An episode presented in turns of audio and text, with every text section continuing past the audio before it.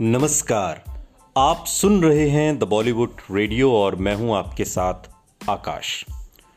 दोस्तों, ये किस्सा राजेश खन्ना का है और बात उन दिनों की है जब उनके सितारे गर्दिश में दिखाई देते थे। और एक तरीके से बड़े बड़े डायरेक्टर, प्रोड्यूसर राजेश खन्ना से किनारा करने लगे थे। यश चोपड़ा ने जब उस समय राजेश खन्ना को छोड़कर नए लड़के अमिताभ को अपनी फ़िल्मों का हीरो बना लिया तो ये बात राजेश खन्ना को पसंद नहीं आई। नमक हराम के बाद वो अमिताभ बच्चन को लेकर काफ़ी असुरक्षित हो गए थे। सागर सरहदी, जो कि मशहूर लेखक थे और थिएटर के दिनों से डायरेक्टर भी एक फ़िल्म उन्होंने डायरेक्ट भी की थी और सिलसिला के लेखक भी थे। और राजेश खन्ना को शुरुआती दिनों से जानते थे, थिएटर के दिनों से। वो बताते हैं कि एक बार मैं कोई स्क्रिप्ट लिखने खंडाला गया, वहाँ मेरी मुलाकात राजेश खन्ना से हुई। मैंने उससे पूछा कि, यार, तू ये चोपड़ा के साथ और कोई फ़िल्म क्यों नहीं कर रहा? तो वो चिढ़ कर बोले कि, यश अच्छा डायरेक्टर नहीं है। वो मेहनत बहुत कराता है। सुबह से लेकर रात मुझसे नहीं होगी इतनी मेहनत। मैं उसकी बात सुनकर हंस पड़ा था। ये बात सागर सरहदी ने सालों बाद कही। ये बात भी गौर करने लायक है कि उस दौर में जहाँ यश चोपड़ा जैसे कुछ निर्देशकों ने राजेश खन्ना के साथ दोबारा काम नहीं किया, वहीं जे. ओम प्रकाश, ऋषिकेश मुखर्जी, शक्ति सामंत जैसे निर्देशक भी थे जिन्होंने राजेश खन्ना के साथ कई फ़िल्में बनाई। जब मैंने जे. ओम प्रकाश से राजेश खन्ना के इस पहलू के बारे में पूछा तो उन्होंने जवाब दिया कि राजेश खन्ना के साथ काम करना मेरी ज़िंदगी का सबसे आसान और बेहतरीन अनुभव रहा। सब कुछ इस बात पर निर्भर करता है कि आप अपने कलाकारों को कैसे हैंडल करते हैं। कुछ लोग गलत वादे कर देते हैं और फिर परेशानी हो जाती है। मुझे राजेश खन्ना ने कभी परेशान नहीं किया, ना ही मुझे डेट्स के लिए कभी उनके बंगले में हाजिरी लगानी पड़ी। ये बातें जे ओम प्रकाश ने सागर सरहदी से कही थी। फ़िल्म इंडस्ट्री में कई सीनियर टेक्नीशियंस बताते हैं कि शक्ति सामंत ने राजेश खन्ना को अहम ब्रेक दिया। और ऋषिकेश मुखर्जी की भी वो बहुत इज़्ज़त करते थे। इसलिए इन सीनियर फ़िल्म मेकर्स के साथ वो सुपरस्टार वाले नखरे नहीं दिखाते थे और कंट्रोल में रहते थे। मगर अच्छे व्यवहार वाली खबरें कम ही छपती थी।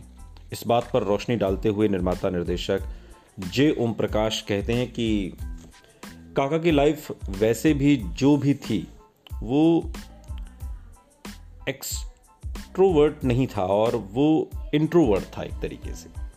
वो हर एक से बातचीत भी ज़्यादा नहीं होती थी उनकी। और कई इंसानों में खूबियाँ कम होती हैं, कमज़ोरियाँ ज़्यादा होती हैं तो रिएक्शन एक्शन से ही आदमी पहचाना जाता है। तो उसका जो रिएक्शन था या जनरल बिहेवियर था, वो ज़्यादा लोगों की उम्मीदों पर खरा नहीं उतरा। सबको अच्छा नहीं लगा, ये बात मुझे भी पता है। ये बातें जे ओम प्रकाश ने कही।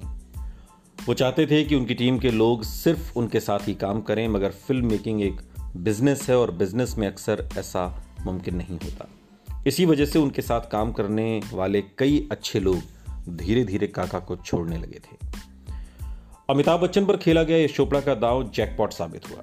साल 1975 में रिलीज़ हुई फ़िल्म दीवार ने हिंदी सिनेमा को बदल कर रख दिया। साथ ही अभिनेता के तौर पर अमिताभ बच्चन की शख्सियत को नई ऊंचाई दे दी। अमिताभ बच्चन की रफ्तार बढ़ चुकी थी। इसके बाद चुपके चुपके मिली और ज़मीर जैसी उनकी कई फ़िल्में रिलीज़ हुई और उनके अभिनय के अलग अलग शेड्स इसमें दिखाई दिए।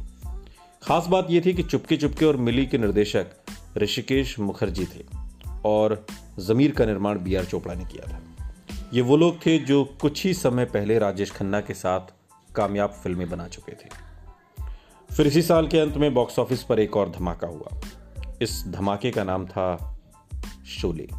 पहले दीवार और अब multi starrer action film Sholay ने हिंदी फ़िल्म इंडस्ट्री का ट्रेंड काफ़ी हद तक बदल कर रख दिया। रोमांटिक फ़िल्मों की जगह अब दर्शकों को एक्शन और मारधाड़ पसंद आने लगी। शोले के निर्देशक वही रमेश सिप्पी थे जिनकी फ़िल्म अंदाज सिर्फ़ राजेश खन्ना के एक गेस्ट अपीयरेंस की वजह से ब्लॉकबस्टर हो गई थी। मगर वैसी कामयाबी के बावजूद उन्होंने अंदाज के बाद कभी राजेश खन्ना के साथ काम नहीं किया। भारतीय सिनेमा के इतिहास की सबसे कामयाब फ़िल्मों में से एक। शोले को लिखने वाले भी एक समय में राजेश खन्ना के बहुत ख़ास रहे सलीम खान और जावेद अख्तर थे। और सलीम जावेद की इस जोड़ी ने इस कामयाब फ़िल्म को लिखा था। लेखक जोड़ी सलीम जावेद से नाराज़गी भी राजेश खन्ना को बेहद भारी पड़ी। इसका अंदाज़ा उन्हें पहले नहीं हुआ, लेकिन आने वाले सालों में राजेश खन्ना को इसकी बड़ी कीमत चुकानी पड़ी।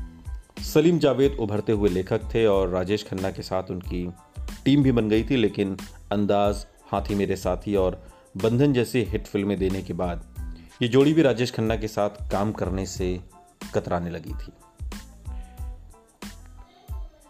और इससे दो नुकसान हुए।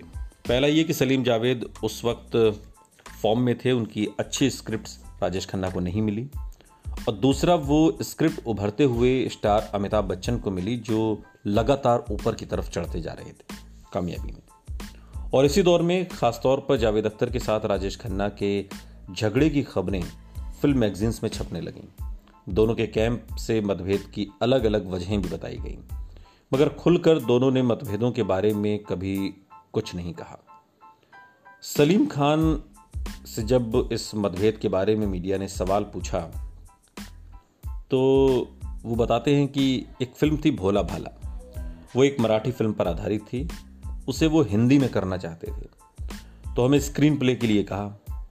उसमें उन्होंने डबल रोल करना चाहा। क्रिएटिवली हम इस पर बिल्कुल सहमत नहीं थे। उन्होंने हाथी मेरे साथी के वक्त हमें सपोर्ट किया था, हालाँकि वो हमें ब्रेक देने वालों में से नहीं थे। हमें तो सिप्पी फिल्म्स में पहले ही नौकरी मिल चुकी थी। इसके बाद वो वहाँ आए फ़िल्म अंदाज में, मगर वो ये समझते थे कि इसको यानी कि सलीम जावद को मैंने ब्रेक दिया है। राजेश खन्ना को अक्सर ये लगता था। और इसको मैंने सपोर्ट किया है और ये मुझसे असहमत हो रहे हैं। और ये असहमति उनको बर्दाश्त नहीं होती थी। फ़िल्म जंजीर आई तो जब जंजीर आई तो अमिताभ बच्चन एक उभरते स्टार की तरह खड़ा हुआ और फिर हमने उनके साथ दीवार, त्रिशूल की तो नेचुरली राजेश खन्ना ने सोचा होगा कि ये लोग मेरे साथ थे तो इन्होंने अमिताभ के साथ फ़िल्में आखिर क्यों लिखी? ये बातें सलीम खान ने सालों बाद राजेश खन्ना को लेकर कही थी। आज भी ये बात अक्सर कही और लिखी जाती है कि सलीम जावेद ने जानबूझकर राजेश खन्ना का करियर खत्म करने की प्लानिंग की। और एक तरह से उस दौर में अपनी लिखी हर स्क्रिप्ट में अमिताभ बच्चन के लिए मज़बूत रोल लिखे, ताकि वो राजेश खन्ना से बड़े स्टार बन जाएँ। मगर क्या वाकई ये सच्चाई है? सलीम खान इस पर रोशनी डालते हुए कहते हैं कि एक लाइन थी, हमने उसको हाथ लगाए बगैर बड़ी लाइन खींच दी। जानबूझकर होने का तो सवाल ही नहीं होता। You can not duplicate success Amitabh आया था, उसकी ग्यारह बारह फ़िल्में फ्लॉप हो गई थी और एक के बाद एक। वो तो वापस जा रहा था, अगर जंजीर नहीं चलती तो वो वापस चला गया होता। तो डिलिब्रेट कैसे हो सकता है? कि सलीम जावेद इतने बड़े खुदा थे कि उन्होंने एक आदमी को लिया और कहा कि इसको हम राजेश खन्ना के अपोजिट खड़ा कर देंगे। कोई सोच भी नहीं सकता। उस वक्त की राजेश खन्ना से बड़ा कोई स्टार भी हो सकता है। दौर ही ऐसा था। सलीम जावेद और अमिताभ बच्चन एक टीम के तौर पर उस समय पूरी फॉर्म में थे। दर्शक भी कुछ नया चाहते थे, वहीं राजेश खन्ना कई साल से खुद को सिर्फ़ दोहरा रहे थे। और उनका बर्ताव भी इंडस्ट्री में निर्माताओं को नागवार गुजरा था। अमिताभ की कामयाबी और राजेश खन्ना की नाकामी के पीछे कई वजह थी। सलीम खान कहते हैं कि इट इज़ वेरी रेडिकुलस और बहुत से लोगों ने यह कहा कि सलीम जावेद ने राजेश खन्ना का डाउनफॉल रचा।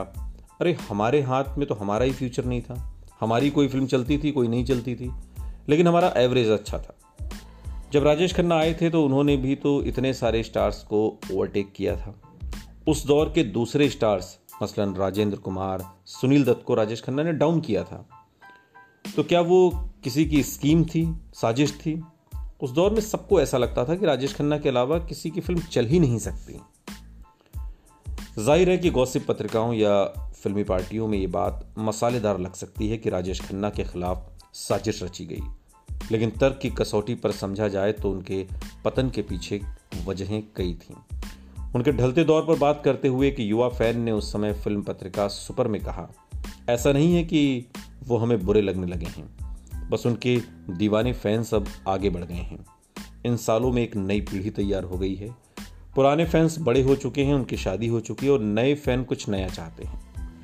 राजेश खन्ना ने अपने फैंस का ख्याल नहीं रखा। हर पाँच साल में लोग बदलाव चाहते हैं और वो बदलाव अमिताभ बच्चन के रूप में सामने था। एक सीनियर फ़िल्म निर्देशक, एक दिलचस्प किस्सा सुनाते हुए बताते हैं कि नमक हराम के बाद भी राजेश खन्ना अमिताभ से बड़ा स्टार था। अब भी उसकी मार्केट प्राइस सबसे ज़्यादा थी। मगर अब अमिताभ बच्चन के टैलेंट उनके अभिनय का ज़िक्र खूब होने लगा था। शायद अंदर ही अंदर काका भी अमिताभ कॉम्प्लेक्स का शिकार होने लगा था। एक रात दो तीन पैग मारने के बाद वो बोला कि अमिताभ काफ़ी टैलेंटेड है। इसकी आवाज़ बहुत अच्छी है, मगर रोमांस में अदा नहीं है। आपको क्या लगता है? हम कहते, काका, अपनी दो तीन फ़िल्में आने दें, फिर देखना आपके सामने कोई नहीं ठहरेगा। और फिर राजेश खन्ना अपने स्टाइल से आँखें बंद करके वैसे ही मुस्कुराते जैसा वो फ़िल्मों में करते थे। सुनते रहिए द बॉलीवुड रेडियो, सुनता है सारा इंडिया।